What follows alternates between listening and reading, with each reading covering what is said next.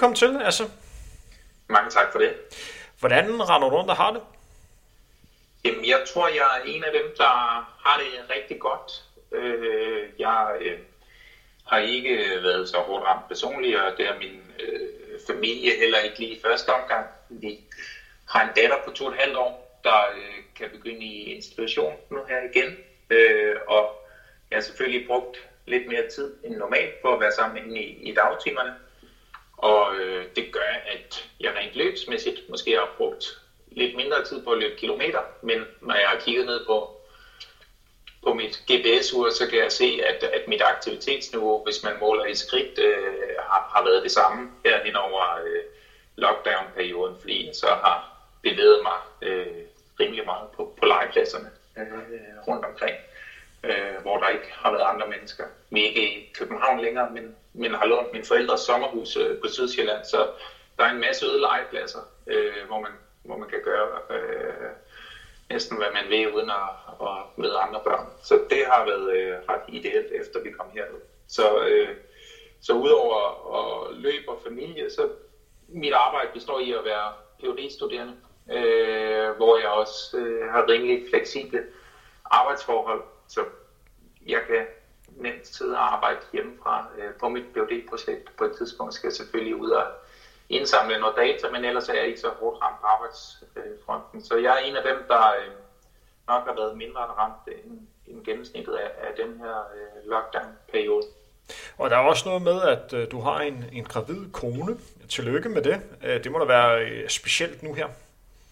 Det er, det er lidt specielt, og, og det er måske der, hvor jeg har en nervøsitet i forhold til, jamen, hvad hvis jeg nu bliver smittet, og hun ikke bliver smittet, kan der så være en risiko for, at jeg ikke må komme med til fødslen. Det vil jo selvfølgelig være ret, ret svær situation. Og udover det, så er hun begyndt at, at plukke ved, så, øh, så hun skal også være øh, mindre aktiv, end hun normalt er. Så, så det vil også sige, at, at jeg er måske lidt, lidt mere sammen med vores datter, end, end hun er. Men, øh, men hun er ret sej og øh, prøver at være så aktiv, som, som kroppen nu tillader. Øh, der, der er cirka en måneds tid til, at, at hun er sat til at føde. Så det bliver spændende med nummer to. Det bliver rigtig spændende. Er så nogle øh, fakta på dig? Øh, personrekord på maraton på 2.28, og så har den næst hurtigste tid nogensinde en dansk løber på 50 km distancen. Ja. Og øh, 33 år lige nu.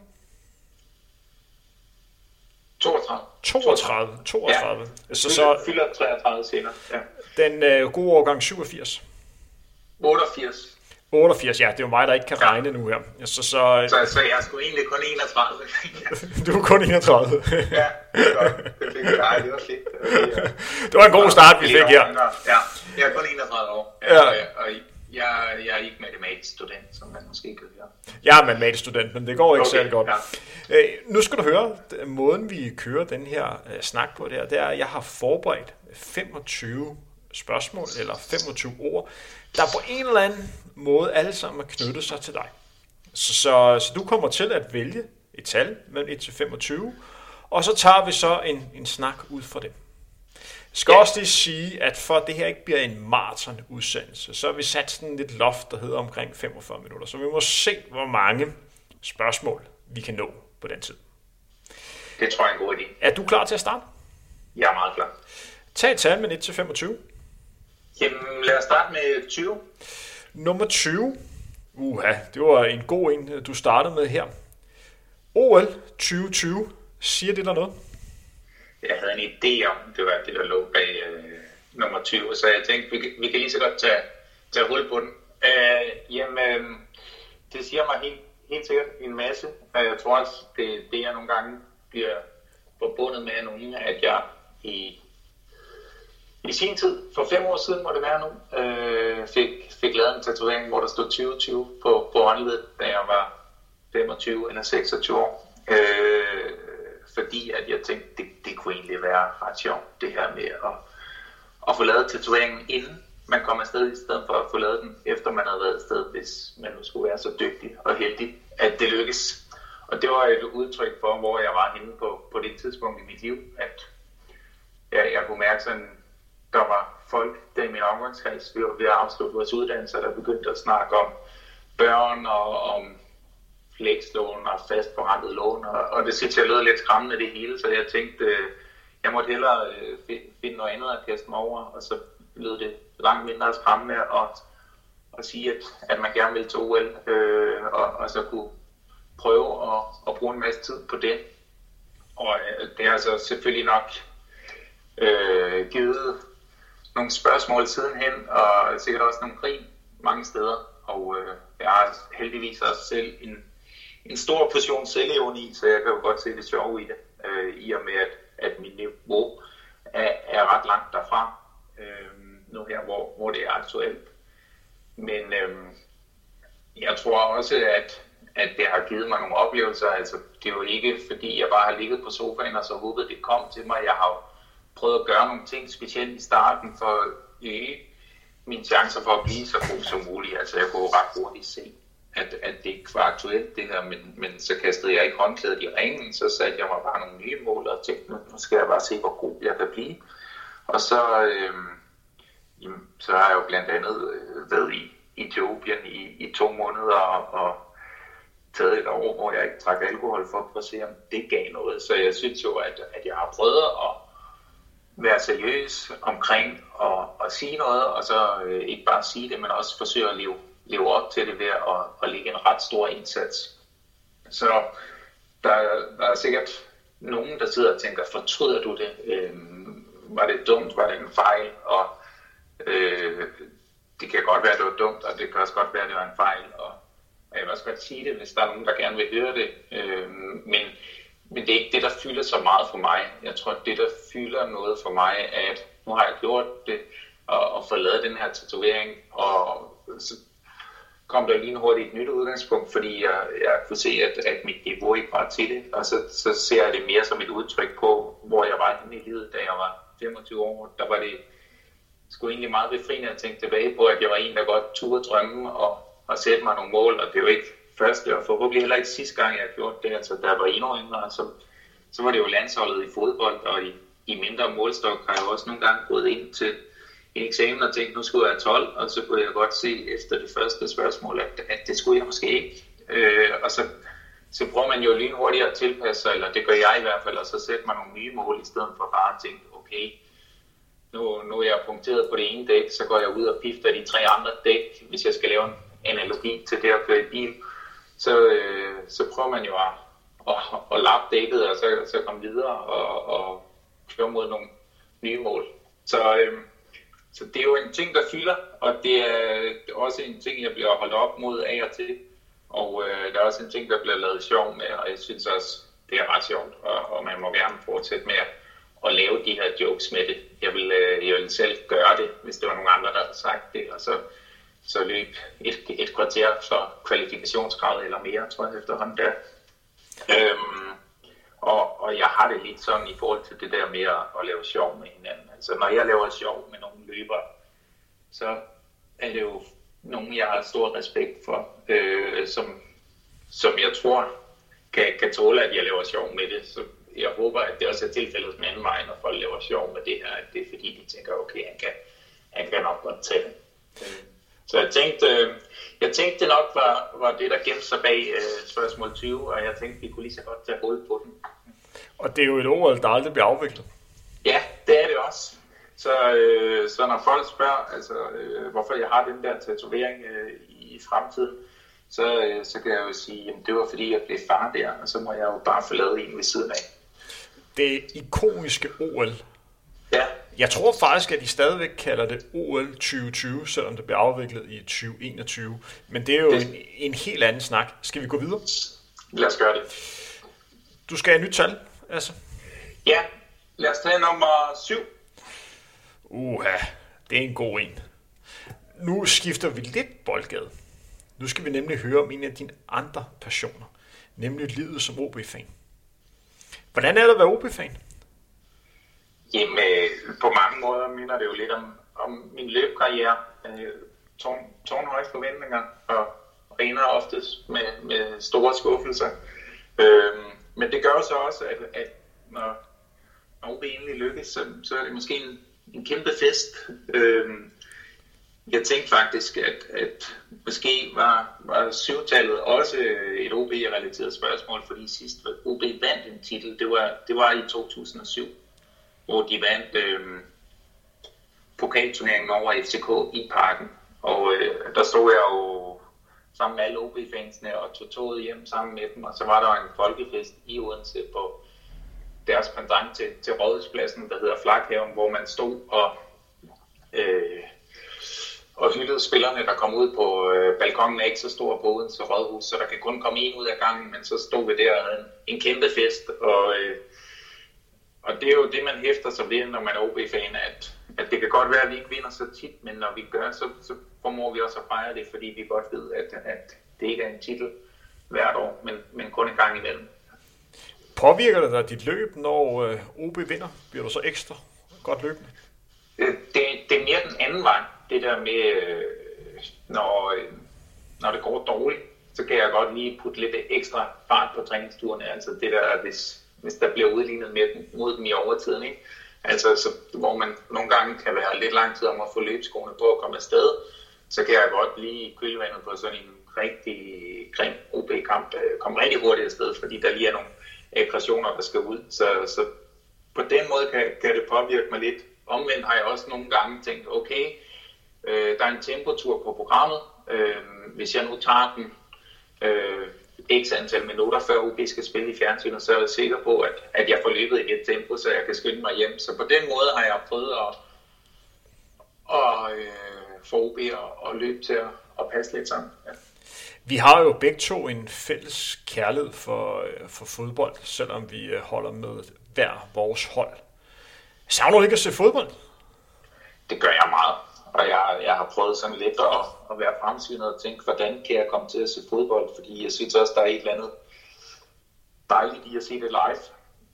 Øh, og, og derfor har jeg jo både øh, formået at blive en del af stadionspeakergruppen i, i Frem, hvor vi er sådan seks stadionspeaker, altså på skift speaker deres hjemmekamp. Og nu ved jeg ikke, om det bliver aktuelt, men jeg forestiller mig, at når man åbner op for for fodboldkamp igen, og de skal afvikles, så bliver det uden tilskuere. Øh, så jeg ved ikke, om, om, om der stadig er behov for stadionspeaker, men hvis der er, så er jeg i hvert fald klar til at tage ud og speak en kamp på Valby Stadion i, i anden division for, for tomme tribuner, for at få set noget fodbold. Øh, så, så store er abstinenserne efterhånden. Ja. Og så er der også noget med, at du på Twitter de her dage her bliver sådan lidt af en kanon inden for, for quizzer. Kan du sætte et ord på det? Ja, det kan jeg godt. Det er tilbage til, til den der afhængighed af, af OB, som, som jeg ikke rigtig kan finde noget rationale for, øh, fordi det, det ofte ender ud i skuffelser end i, i glæde. Men øh, i og med, at øh, der ikke har været så meget fodbold øh, i fjernsynet, har der også været et, øh, et frirum til ligesom at øh, bruge sin tid på noget andet.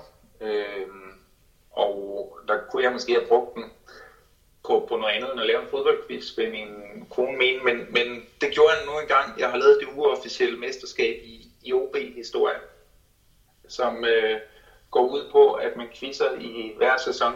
Øh, de har været i Superligaen, 10 spørgsmål hver dag, og så øh, kører vi frem fra 91, hvor Superligaen startede, til, til og med øh, 2019-20 sæsonen.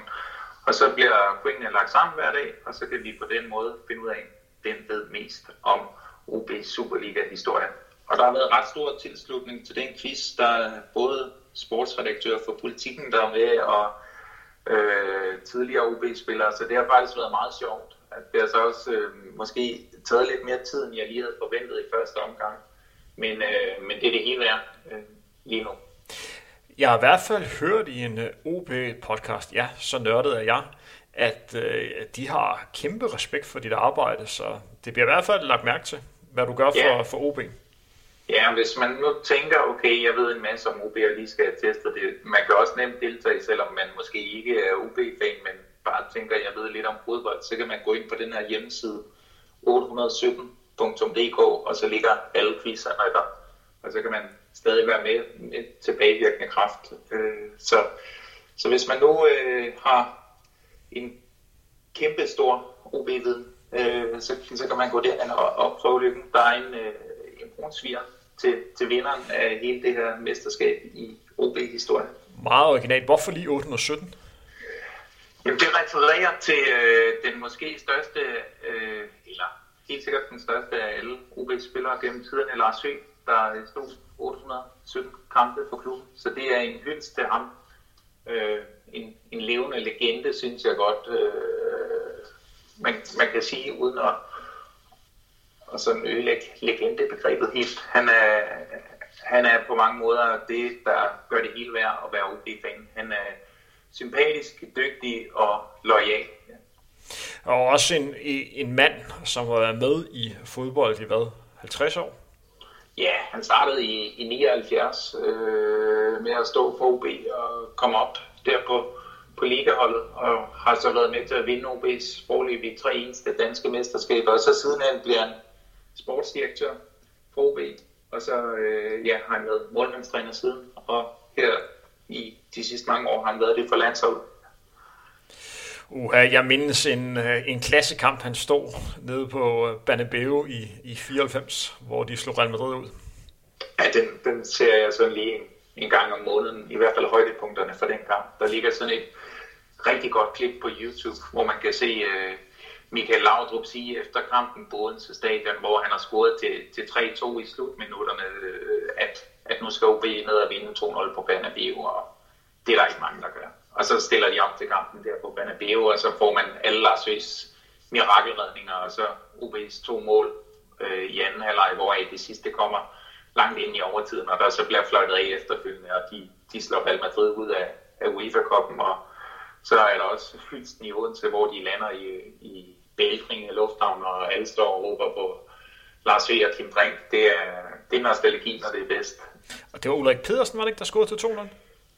Øh, jo, det var det. Ja. Og Biskov til 1-0, så vidt jeg ja. kan huske. Ja, ja, jeg kan jo. godt være med i den her OB-quiz, jeg hører. Det er, der, du kan godt være med, ja. Det, så skal vi til den der 94-95 øh, sæson. Ja. Jeg mindes også, var det ikke Torino, de mødte øh, efterfølgende, eller var det Parma? Det var faktisk Parma. Ja. Og der er, en, der er en meget sjov sidehistorie der, som var et af spørgsmålene. Det, øh, det er David Nielsen, øh, angriber, der var i OB som øh, løber på, på, øh, og varmer op ude på bænken, øh, eller på, på sidelinjen. Og øh, så Parma, de skifter deres helt store stjerne, en af deres helt store stjerner ud på det tidspunkt, der hedder Esparilla, en, øh, en afrikansk angriber, der, der havde nogle fantastiske jubelscener, udover det var en rigtig dygtig fodboldspiller.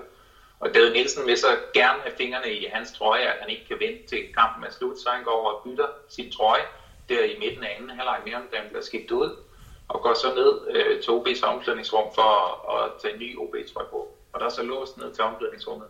Så han kan aldrig få en ny trøje på. Så han er, han er rigtig bange for at blive skiftet ind her i anden halvleg og rammer op så langt væk fra trænerbænken, han overhovedet kan, øh, af frygt for, at han skal blive kaldt, kaldt op og skiftet ind. Men han bliver aldrig skiftet ind, så øh, han kunne gemme sin Asperilla-trøje og, og slappe en skrækken i forhold til at, at erkende, at han ikke havde nogen OB-trøje i tilfælde af, at han skulle komme. Jeg kan fortælle dig, uha, nu bliver det en rent uh, fodboldsnak, vi får her, ja. men uh, sådan er det, når vi laver de her koncepter. Ja, I starten af 97 var jeg med min familie på La Santa Sport, hvor vi fløj ned sammen med OB, OB Superliga-hold, som der skulle ned på, på træningslejr. Det var lige uh, en måned, altså to måneder efter, at Per Pedersen havde scoret, var det. Uh, han har scoret på Saxe, eller sådan noget mod Frankrig, og så har ja. han lige scoret fire eller fem mål i sådan en... Uh, liga-landskamp i, øh, mod USA.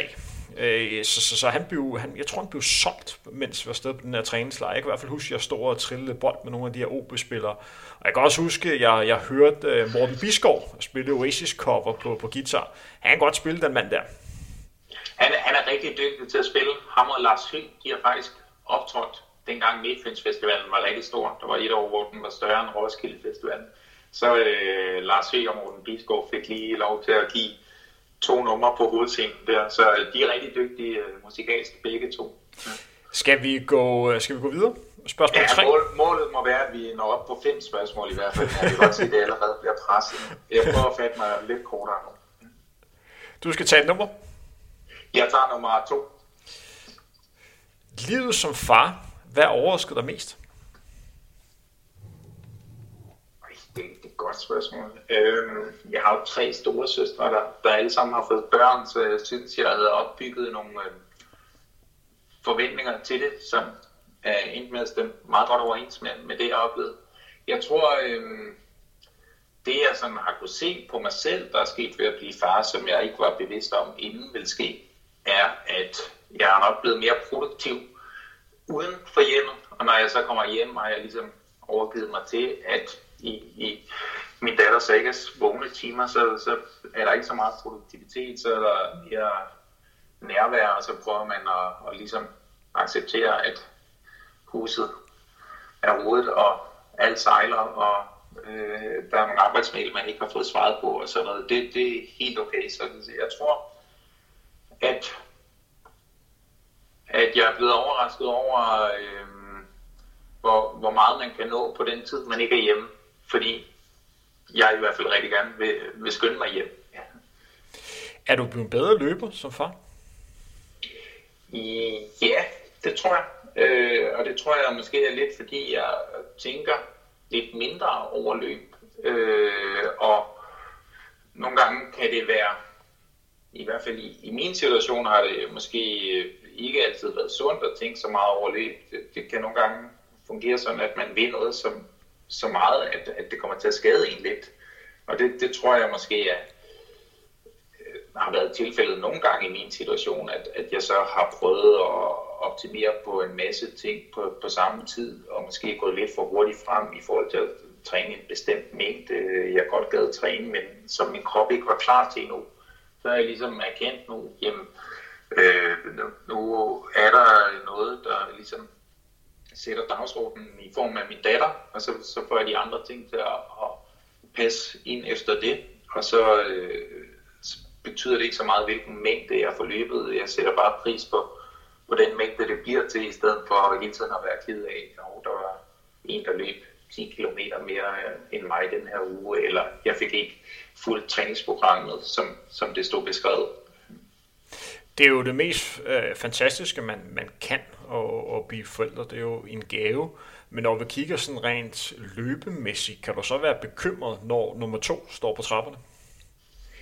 Ja, altså det, det kan jeg da godt lidt. Øh, altså, Allan var jo en, en tidligere konkurrent og, og nu en god ven. Han, øh, han sagde jo det der, da jeg løb en god tid, så sagde han, jamen bare vent til nummer to kommer, øh, så, så bliver det hårdt, ikke? Altså, så jeg tror, øh, nu, nu må vi se, hvordan det bliver. Jeg havde også forventet, at det blev, det blev rigtig hårdt ud over, det blev fantastisk med nummer et, men, men jeg vil faktisk sige, og nu skal jeg selvfølgelig passe på, hvis min kone lytter med, men, men det har ikke været helt så hårdt, øh, som, som jeg havde regnet med. Og det kan også være, at jeg hurtigere fortrængt det første år og nogle af nætterne der, men, men nummer et var i hvert fald ikke helt lige så hård, som jeg havde regnet med, så på den måde, så føler jeg også, at der er lidt at give af i forhold til nummer to. Skal vi gå videre, Asse? Lad os gøre det.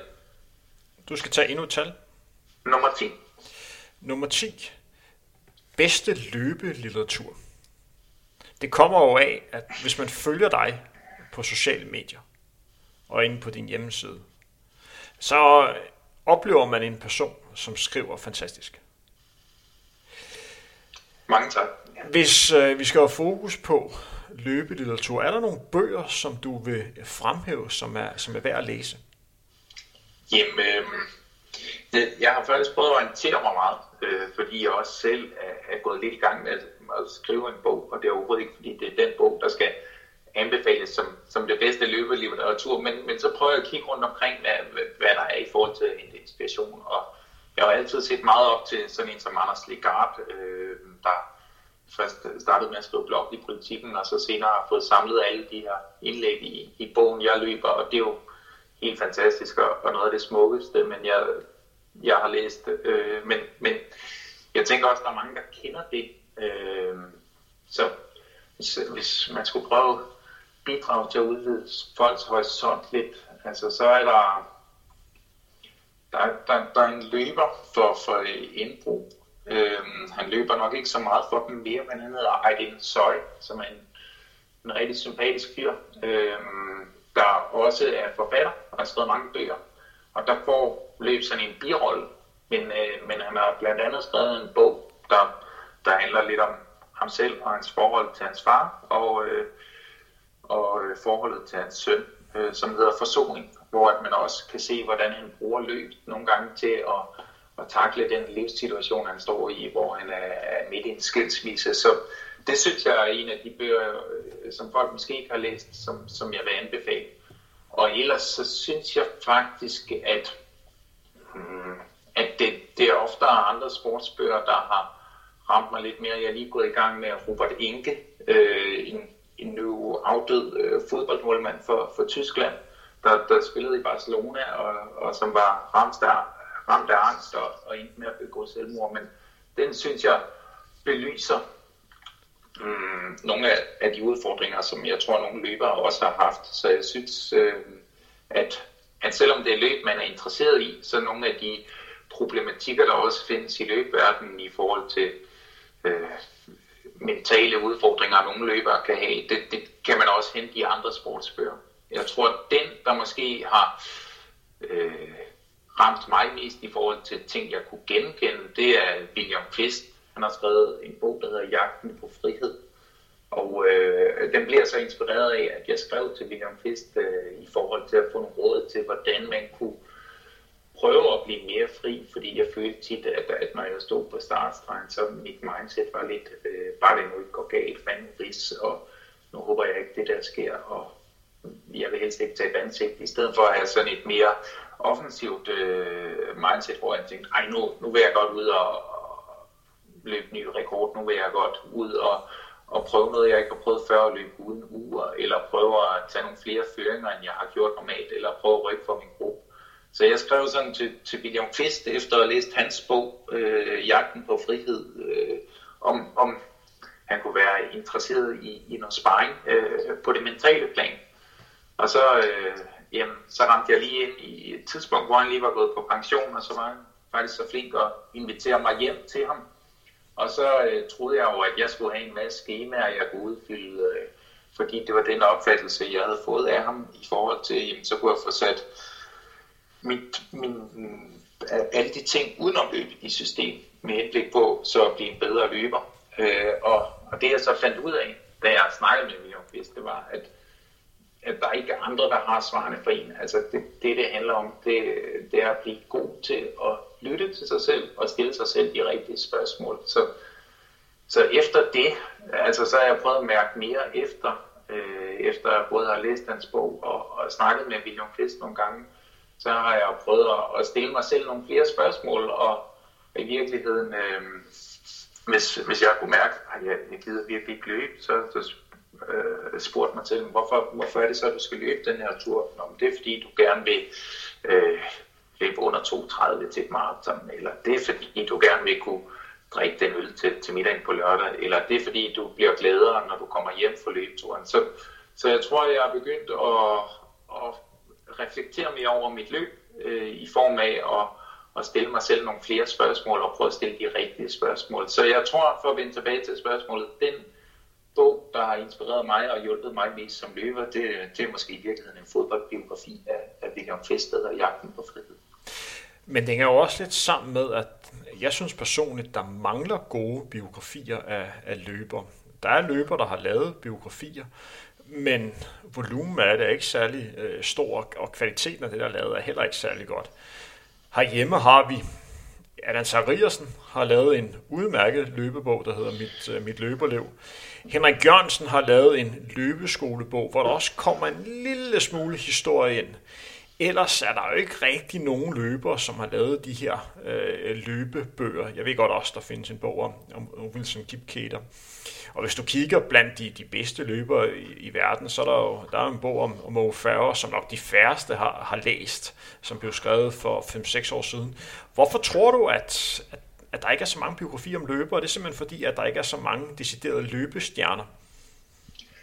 Jamen, det, det er et rigtig godt spørgsmål, fordi altså løb er jo den største sport, vi har herhjemme, hvis man øh, måler på antallet af folk, der dyrker det, så der burde jo være en stor interesse.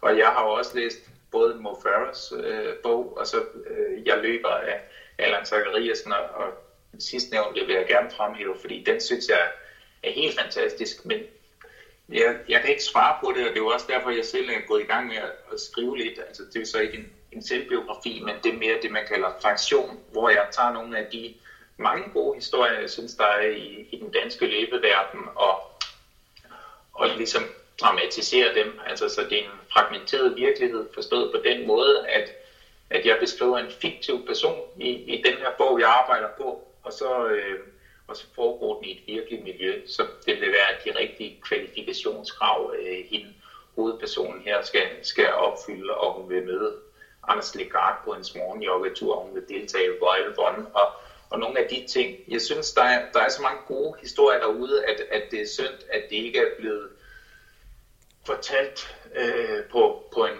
respektfuld måde i, i form af, af nogle bøger, øh, som jeg synes mange af de her historier, der er i det danske løbmiljø, godt kunne bære. Og nu prøver jeg så at samle nogle af de der små historier og så altså udvikle dem, så, så det ikke øh, er med det formål at skulle udstille nogen, men, men at det bliver øh, uigennemskueligt, hvem jeg har inspirationen fra, så det i højere grad handler om at fortælle nogle, nogle andre historier i, i den her bog, jeg arbejder lidt på. Hvis du skulle læse en biografi for en, en løber, det må også godt være en udlandsk løber, hvad for en skulle det så være? Eller hvad for en løber skulle det være? Jeg, jeg er altid meget inspireret af dem, der prøver at, at gøre noget andet sideløbende med de løber. Altså jeg synes jo, øh, hvis, hvis vi tager internationalt, så sådan en som Haile Gebrselassie, øh, der, har, der har gjort stort stor karriere ved siden af sin løbkarriere, uden det er gået ud over hans løbkarriere, men ligesom øh, prøvet at, at få mere ind i livet end bare løb og, og startede en hotelkæde op, øh, mens han var løber og var direktør for, for rigtig mange, mens han løb. Det, det synes jeg er ret spændende, det der med, hvordan man kan kombinere flere øh, former for liv, altså arbejdsliv og løbeliv og familieliv. Så, så det, det er en bog, jeg jeg ved ikke, om, om der er nogen, men der er i hvert fald ikke nogen, der er, er nået frem til mig via de engelske boghandlere, når, når jeg har kigget efter en bog af Haile Gebrselassie. Jeg har heller ikke set den i hvert fald. Nej, men, men den kunne godt komme til. Den vil jeg i hvert fald gerne læse. Og hvis man skulle lige nævne en, en dansk løber, som havde potentiale til at kunne skrive en, en rigtig uh, god bog. Jeg tror, en løber som Abdiulat øh, har en rigtig god historie øh, på sig i forhold til det at være hvad kan man sige, øh, somalier, og så vokse op i, i Danmark, flytter til som, hvad var det, 8-9-årig, og så hele hans opvækst, og så hvordan han har set løbescenen. Jeg tror, han kunne lave en, en meget inspirerende øh, bog. Ja, det, jeg er helt enig, og det, det kunne også nogle gange være meget sjovt, måske, at finde to personer, der aldersmæssigt måske er det samme, men, men har, har haft to vidt forskellige livsforløb, fordi at det så kunne være med til at forstærke hinandens fortællinger. Ikke? Så, så nu kunne man sige, nu, nu konkurrerer Abdi nogle gange med, med Thijs, så man kunne også lave en, en eller anden bog, hvor man følger dem begge samtidig, fordi man så kunne opnå en mere værdi af det. Og nu skal de måske til OL sammen, eller det skal de jo til næste år. Så det kunne også være en rigtig interessant bog at, at følge de to sammen. Deres livsforløb over for hinanden i samme bog. Det kunne være en, øh, en mulighed. Altså, skal vi gå lidt videre? Ja, lad os gøre det. Vi tager nummer 4. Nummer 4. Uha, det er jo her, det er jo en løber, som du kender godt. Kan du sætte nogle ord på Stort Ja Taks fremgang? Du kender ham jo bedre end de fleste. Ja, jamen, øh, jamen jeg løb i Sparta i, jeg tror jeg begyndte i 13, øh, og så løb jeg der i 13-14, og det var nogle hurtige herrer. Det var der selv, der løb der der i sin tid, sammen med Lars Budolfsen og Michael Nielsen øh, og Martin Parkvej, så, så lå I jo helt fremme, og, øh, og jeg var måske en af de langsomste på det hurtigste hold dengang, der hed Tim Rikard, og, og løb sådan og ventede på, at der kom nye løber ind i klubben, så jeg ikke var den sidste på intervallerne. Og der, øh, der kom stort Jensang så til, eller Simon Holbæk. Øhm, og han var en rigtig interessant person, fordi øh, man kunne snakke med ham om meget, også øh, om andet løb. Så, så jeg tror ret hurtigt, vi fandt hinanden, men, men så tog jeg 14 måneder til Bolivia. Så, så det var ikke fordi, vi udviklede et stort venskab, der, der rakte ud over løb der, men, men det kom så, da jeg kom hjem fra Bolivia. Jeg, jeg drillede øh, ham lidt med, at, at vi først begyndte at snakke rigtig sammen, da han blev hurtigere end mig, men øh, men jeg har tit tænkt på, at det var da lidt vildt, jeg kunne lidt hurtigere end ham engang, når man ser på hans tider nu, og har så også prøvet at finde ind til, hvad det han gør så godt, øh, fordi vi så har udviklet et, et rigtig godt venskab sidenhen. Øhm, og derfor øh, er det jo også fedt at, at lære ham så godt at kende, ikke fordi man skal udnytte vores venskab til at blive en bedre løber, men, men man kan jo altid godt lade sig inspirere af sine venner og, og se, at jamen, det, det, der virker for ham, er ikke noget, der, der er helt vildt sindssygt eller sygeligt på nogen måde, men, men det er egentlig bare at, at ligge på lige så stille og roligt. Og, øhm, og Simon Holbæk laver ikke noget styrketræning. Han er ikke fanatisk omkring sin kost, altså han er meget disciplineret og, og gør en masse gode ting, men, men det er ikke på en eller anden måde, hvor det fremstår ekstremt i andres øjne. Så jeg, øh, jeg tror også, at jeg begynder at slappe mere af øh, i forhold til at, at prøve at optimere på nogle ting, der kan gøre mig til en bedre løber, fordi jeg har lært Simon at kende og se, hvad det er, der er virket for ham. Vi skal jo lige beskrive Simon for dem, der ikke kender ham. Det kan jo være nogen, der sidder og hører med i det program her, som ikke ved, hvem stort ja tak er. Han er dansk mester på maraton 2019. Han blev i forbindelse med Hos Andersen Marathon, har siden han løbet 2.17, og så har han løbet 1.04 på halvmarathon. Jeg kan også referere til, at vi har lavet nogle snakke med ham her på, på Frontrunner. Når du kigger på, øh, på Simon, ser du så en, en løber, som har fået det maksimalt ud af sådan potentiale, eller en, hvor det jo kunne blive rigtig godt, men på grund af, at han er far og har fuldtidsarbejde, måske ikke får det helt det maksimale ud af, hvad det kunne have blevet? Jamen, jeg har, jeg har nogle gange prøvet at stille om det samme spørgsmål, ikke? Altså, overvejer du nu, hvis du var tættere på uældredet og, og tage overlov for dit arbejde et år eller noget, ikke? Øh, og, og der er han ikke, der skulle han i hvert fald være noget tættere på, men han er jo rigtig ambitiøs, og han er jo en stille og rolig fyr, men man skal ikke lade sig snide af det. Han, øh, han undersøger jo alt, og, og det er jo ret vildt med de resultater, Simon har præsteret indtil nu, at han ikke har været på landsholdet endnu. Og hvis der er nogen, jeg har ondt af i forhold til den nuværende situation, så er det jo blandt andet Simon, fordi han så står over for, for øh, et, et VM i halvmarathon øh, i, i marts måned, hvor han med stor sandsynlighed var blevet udtaget og kunne have lavet et rigtig godt holdresultat. Men, men han skulle også kæmpe meget for den her udtalelse, altså i form af jeg selv også tage kontakt til Dansk Atletikforbund for at høre, hvordan reglerne var øh, i forhold til, hvis han ikke klarede det her tidskrav på 64 minutter, ville de så øh, stadig øh, sende et hold afsted, hvis det nu kun var, nu, nu klarede Andreas Laumerten så, men hvis det nu kun var Thijs og Abdi, der havde klaret den. Så han har jo kæmpet rigtig meget for at komme med på det her landshold, øh, også med ting, som en atlet ikke burde kæmpe med, altså i forhold til at stå for kontakt til Dansk Atletikforbund for at spørge ind om mulighederne og for at spørge ind til, hvornår der kommer adgangskrav og sådan noget. Og jeg håber meget for ham, at EM i atletik i Paris bliver til noget, så han får mulighed for at komme, komme med på landsholdet der i, i Paris i, i slutningen af august. Noget kunne tyde på det i og med, at, at der er Tour de France, men øhm, han, han er i hvert fald en løber, øh, som, som snart skal have sin landsholdsdebut, synes jeg. Og det er jo også en løber, som rent faktisk har mulighed for at kunne stille op for Schweiz.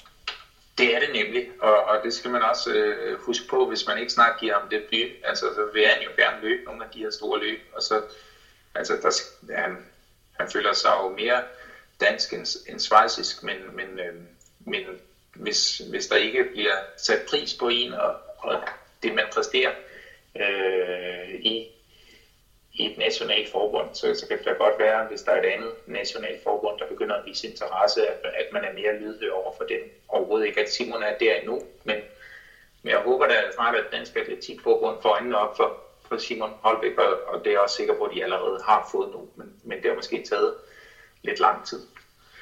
Skal vi gå videre med næste spørgsmål? Ja. Lad os tage nummer 11. Nummer 11. Hvordan er formen lige nu? Det er et godt spørgsmål. Jeg føler, den er god. Altså normalt ligger jeg mellem 120 og 150 km om, om ugen, og nu øh, ligger jeg så lidt lavere, fordi at jeg øh, kun kan løbe en gang om dagen på grund af den nuværende situation, hvor jeg øh, bruger lidt mere tid på, på børnepasning i hverdagen. Så jeg har ligget på mellem øh, 90 og 110 km, tror jeg, øh, i den her lockdown-periode. Og det har så betydet, at jeg har følt et lidt større overskud på min løbetur. Men det har også noget at gøre med, at min træner Claus Hækman øh, har været hurtig til at omstille vores træning, så, så der er mere fokus på, på aerob eller på udholdenhedstræning i den her periode, fordi der, der er en god rum tid til, at vi skal konkurrere igen. Så derfor har jeg ikke været helt oppe og, og lave nogle test. Jeg har ikke lavet nogen testløb eller noget, så jeg kan ikke sige, hvor god den er. Jeg kan bare sige, at jeg har et rigtig stort overskud, og jeg, jeg jagter en, en maratontid omkring 2 timer og 26 minutter her i efteråret. Hvis vi går ind og kigger på øh, den her øh, periode, hvor øh, langt de fleste var forholdsvis isoleret, blandet øh, dig selv. Kan man ikke på mange måder argumentere for, at det som løber har været en god periode? Vejret har været fantastisk til at træne i. Man har mere tid til rådighed, og man kan træne typisk på de tidspunkter, som er bedst for en. Det kan, det kan man nemt. Øh, altså, normalt så, så er det jo vintertræning, hvor, hvor jeg får lagt flest kilometer, og det er også der, hvor det er mørkest, og, og jeg får løbet flest kilometer i mørke og i regnvejr, og det, det er oftest langs øh, Lyngbyvejen, fordi det er den vej, jeg har til arbejde, og jeg normalt løber til og fra arbejde og for, for lavet min træning i forbindelse med det i hverdagen. Så, øh, så nu synes jeg, at det er rigtig fedt det der med, at jeg lige pludselig både kan øh, påvirke, hvornår jeg vil løbe, øh, der hvor jeg har mest energi, det er typisk slut eftermiddagen, hvis jeg skal lave intervaltræning, men også hvor jeg skal løbe, så jeg kan få løbet nogle steder, hvor der måske er lidt blødere underlag. Altså der er noget grus, men jeg kan også godt lide at komme ud i, i noget mere kuperet terræn, end jeg er normalt, så jeg også får på nogle bakker ind i min træning. Så jeg tror, øh, at, det, at det er rigtig sundt for mig. Øh, jeg er bange for, at, at der er nogen, der så kan se det som deres snit til at få trænet alt for mange kilometer, og måske kan løbe ind i overtræning, men, men det tror jeg er så lille en, en del, øh, at, at jeg tror, at hvis man kigger på alle, så må det være sundt, at, at der kommer den her lockdown i forhold til deres løbform. For det er jo en lidt speciel situation nu her, hvor mange har ligget og trænet op imod at have en eller anden form for formtop her i, i løbet af foråret, hvor der er mange store landevejsløb. Og de bliver jo nu ikke afviklet. Til gengæld ser det ud som om, at vi får et efterår, der boomer med det ene løb efter det andet. Når, når det er sagt, så er der ingen af os, der ved, om de løb rent faktisk bliver afviklet, og hvordan de bliver afviklet. Men det har jo betydet, at hver enkelt løber og deres respektive træner, eller dem, som der ikke har nogen træner, de skal så selv finde ud af, hvordan de takler den her situation her. Fordi det er jo forskelligt for, for løber til løber, hvad der bedst kan svare sig. Ja, og øh, altså jeg tror, at, at når du er blevet trænet lang tid nok af, af dygtige løbere, så er du nærmest også blevet trænet til at kunne træne dig selv. Du ved godt, hvad, hvad der virker og hvad der ikke virker på egen krop, og du kan godt mærke efter. Øh, men, men det er jo tit i forhold til en konkurrence, hvor du så ved, okay, nu skal jeg til at trappe ned her, og nu skal jeg så skrue lidt op igen, fordi der er lang tid til konkurrence og sådan noget. Så det der med, at du ikke er helt afklaret over, hvornår er det, jeg skal top formmæssigt. Altså, jeg kan da godt være nervøs for, for de løb, der ligger i september og oktober, bliver til noget. Det er jeg ikke sikker på, og ellers bliver det måske en lidt anden udgave, end, end de normalt øh, er i forhold til, til færre deltagere, og hvem det så er, der må konkurrere, det ved man heller ikke. Så jeg har ikke meldt mig til et løb endnu, så jeg ved ikke præcis, hvad det er for et løb, jeg træner mod ude i horisonten. Fordi der er, jo, der er jo mange scenarier i luften, og øh, jeg skal bestemt ikke være ham, der kommer til at fortælle, hvordan det kommer til at blive afviklet, fordi det aner jeg simpelthen ikke. Men alle håber selvfølgelig, at vi snart kommer tilbage til en hverdag, der minder lidt om det, som vi har, har set tidligere. Altså skal vi gå, gå videre til næste spørgsmål. Vi kan nå ja. to til. Vi tager nummer 15. Uha. det, er, det er godt tage lidt tid. Det. Hvordan, øh, hvordan ser du løbe Danmark lige nu? Jamen, øh, jeg, jeg føler, at løbe Danmark er et, øh, et, et meget bedre eller sjovere sted, end det var for 5-8 år siden, da, da jeg kom ind i det. Øh, altså, der, der skulle man virkelig grave efter mange øh, løbe opdateringer. Altså, de, de var gemt på nogle hjemmesider, og når man så fandt dem, var det egentlig rigtig spændende. Altså, jeg kan huske, da, da jeg kom ind i løb, så var det øh, meget Morten Munkholms hjemmeside, øh, hvor han havde træningsblok, og Martin Parkhøjs øh, træningsblok, øh, som, som jeg lå mig inspirere af. Men man skulle ind på alle mulige hjemmesider. Nu er det blevet sådan en integreret del af, af de sociale medier, så man, hvis der er noget, skal man nok blive eksponeret for det. Så jeg synes, interessen for løb øh, føler jeg mm, har udmyndtet sig i, at der også er flere, der fortæller om deres liv. Øh, og øh, det, det er både i form af, af lidt mindre opdateringer på, på Instagram, men, men der er jo også øh, den podcast der som Frontrunner, der gør, at en, en løb fylder noget i Danmark nu, øh, når der er flere løbpodcaster. Og, og jeg synes, øh, selve interessen og, og det at være løber er, er blevet noget andet, end det var tidligere. Altså, da jeg begyndte at løbe, så var det lidt sådan en sovegruppe for afdankede fodboldspillere. Altså, du så selv Lars Rudolfsen, han var, han var også fodboldspiller, der, der så ikke helt kunne holde til det, og så begyndte han at løbe lidt mere, i stedet for at spille Danmarks fodbold, og fandt sig ud af, at han var god til det.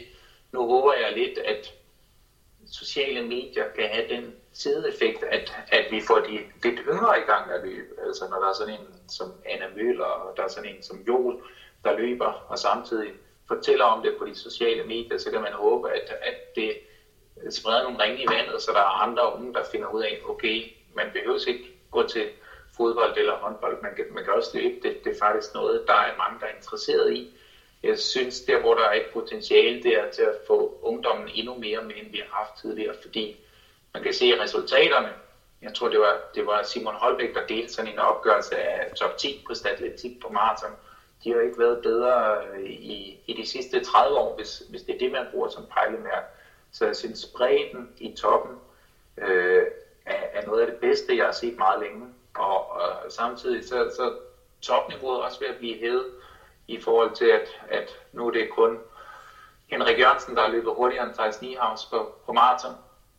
Og, øh, og derfor synes jeg, at, at alt går i den rigtige retning. Nu, nu skal vi bare have ungdommen med. Altså, og en del af forklaringen på det er jo også, at, at vi har, eller ikke vi har, men der er nogen, der har været rigtig dygtige til at skabe nogle rigtig fede og store løbsbegivenheder i Danmark, der har kunne hive nogen med over i løbsporten. Her tænker jeg på VM i cross og, og VM i halvmarathon, der så siden udviklede sig til, til Copenhagen Half, og jeg håber, at, at forløbende kommer tilbage igen nu, når vi har en, øh, en ny transportminister, fordi det, det er nogle af de der helt store events, ligesom Royal One, der kan, der kan få heddet nogen med over i løbsporten, og som også kan få introduceret nogle, nogle unge mennesker til løbsporten. Fordi jeg synes, det er der potentialet er, hvis man får folk til at løbe i en, i en tidligere alder. Det var godt svaret på et øh, rimelig bredt spørgsmål. Skal vi tage dagens sidste? Lad os gøre det. Er der et, du synes, der er rigtig godt, så må du gerne vælge det sidste. Der er en person, som jeg gerne vil have, at du lige snakker om. Fordi helt ærligt, så savner jeg den her person i løbet af. Kan du gætte, hvad for nummer personen har? Han må være... Nej, men, øh, har vi haft toren? øh, vi er på A, ADR 12. Nå, ADR 12. Yes, Nummer 12. Den, den skulle jeg have taget. 12 tager vi så. Alan Dario. Ja. Legende. Ja. Den mytiske Alan Dario. Ja. Der var fremme et par år. Åbenmundet. Rapkæftet. Han havde blandt andet rivalisering med dig i forbindelse med uh, Copenhagen Marathon. Jeg tror, det var tilbage i 2017. Og så lige pludselig forsvandt han. Ja. Savner vi ikke Alan Dario? Jo, det gør jeg. Og, og altså, det, det er jo mega fedt med sådan en rivalisering, og det er jo det, er det man nogle gange håber også at kunne skabe lidt, øh, nu, nu løber jeg selv for MRC, og så prøver vi nogle gange at, at få en rivalisering lidt op og køre med, med AGF, øh, fordi det, det er jo meget sjovt. Og så nogle gange, når man er i det, så tænker man, nej, nu kører du ud af en tangent, og, og jeg går aldrig ind i det her igen. Og det kunne jeg da også nogle gange tænke, at rivaliseringen med Allan var på sit højeste i, i 2007, altså fordi mellem os to, og, og det må vi så klippe ud efterfølgende, men så har jeg jo stor respekt for, for Allan, og jeg kan rigtig godt lide karismatiske typer, der sætter ting på spidsen, øh, og, og så behøver man ikke altid være øh, enige, men, men så længe man har respekt for hinanden, så kommer der en ret god debat ud af det, og, og der kan også komme en rigtig sjov rivalisering ud af det. Og dengang i 2017, hvor vi stillede op til, til Copenhagen Marathon sammen, der, øh, der blev det jo kørte ret godt op, og det synes jeg var rigtig sjovt. Og så var der også nogle gange, hvor, hvor der så var nogen udefra, der, der måske lige sendte en personlig besked, der gik lidt over stregen og sådan noget, hvor, hvor man så tænker, ej, jeg, jeg går aldrig ind i det her igen. Og når man så ikke, når man så ikke øh, har den der rivalisering mere, som, som kørte, mens Allan stadig var, var aktiv, så savner man det jo rigtig meget. Så det er jo det der had-kærlighedsforhold, som, som vi måske igen kan, kan drage, drage en parallel til, til, til fodboldverdenen. Altså, når, når du holder med et fodboldhold, og de taber, så tænker du, hvorfor gør jeg det her? Hvorfor gider jeg at, at sidde og se på dem hver søndag? Ikke? Øh, og når man så undværer fodbold som en periode som det her, så tænker jeg, jeg, jeg savner det der rigtig meget. Altså, så, så jeg vil hellere være, være en del af den perfekte storm, end, end jeg vil stå og kigge på den udefra. Øh, det, det, det synes jeg er meget sjovere, nu når, når jeg har fået begge dele, og Allan ikke er mere. Så jeg håber, at han gør comeback på et tidspunkt. Det må vi se, om vi ikke kan overtale ham til. For ellers må jeg finde en ny rival. Jeg synes bare, øh, jeg mangler nogle bud på, hvem det skulle være. Ja. Det må jo være op til lytterne. Skal ja. vi lave det til en opfordring? Kom med et forslag inde på øh, det opslag, jeg kommer til at lave med denne udsendelse. Hvem skal være Assers nye rival? Men lad os lige slå det fast. I har jo været gode venner hele vejen igennem, har I ikke? Det har vi. Og vi har, vi har respekt for hinanden. Og han, indimellem, hvis han synes, jeg, jeg gør noget forkert, eller jeg optræder forkert på de sociale medier, så holder han stadig øje med mig, og så skriver han, nu, nu tager du dig fandme sammen, eller sådan noget, ikke? Så, så der kommer stadig lige øh, nogle, nogle beskeder fra ham indimellem, og jeg lytter jo til dem, selvom jeg måske tænker, at de kunne være formuleret på en anden måde, men det ville også være kedeligt, hvis vi alle sammen var ens. Øh, så øh, jeg har stor respekt for, for Allan, og, og synes, den måde, han, han har optrådt på de sociale medier, men også den, hans tilgang til løb har, har været meget befriende øh, i, og, og, et dejligt afbræk til, til mange af de andre danske løbere, som jeg også har stor respekt for. Han har i hvert fald tur at være sig selv. Øh, ja. Gjorde løbesporten mere farverig. Assem, vi er nået til vejs ende, i hvert fald med de spørgsmål, som øh, vi kunne nå inden for det aftalte tidsrum. Lige til aller, aller sidst, for det er jo sådan, at vi selvfølgelig have tid, hvis du brænder inde med noget, som du simpelthen bliver nødt til at komme ud med. Er der noget, som du tænker, det her bliver simpelthen nødt til, at vi skal snakke om? Nej, det, det skulle mere være en opfordring, og det er jo ikke noget, vi har aftalt, men, men til at gå ud og, og støtte nogen. Øh, altså løb er jo stadig ikke en, en kæmpe stor industri i Danmark, så, så hvis man godt kan lide løb, og, og en af de personer, der ikke er økonomisk presset i den her situation, så, så vil jeg da opfordre folk til at øh, både kaste en 10 kroner efter den her podcast, øh, eller gå ud og købe deres løbsko i en specialløbforretning, i stedet for at købe dem over nettet, og hvis, hvis de har et eller andet, de, de bøvler med, øh, så, så tag fat i en fysioterapeut, fordi det er, eller en massør, det er nogle af dem, der har, der har været ramt, så prøv at tænke over, hvis, hvis man ikke har været økonomisk presset, om, om man kunne bruge sine penge et eller andet sted, øh, blandt andet i den danske løbeverden, nogle steder, hvor, hvor folk har været lidt presset her den seneste måneds tid, og, og hjælpe dem godt på vej, så vi også har dem om et års tid. Det var flot sagt. Altså, øh, tak fordi du har lyst til at være med. Velbekomme. Og øh, den største tak skal lyde til jer, som har hørt med her de sidste 53 minutter.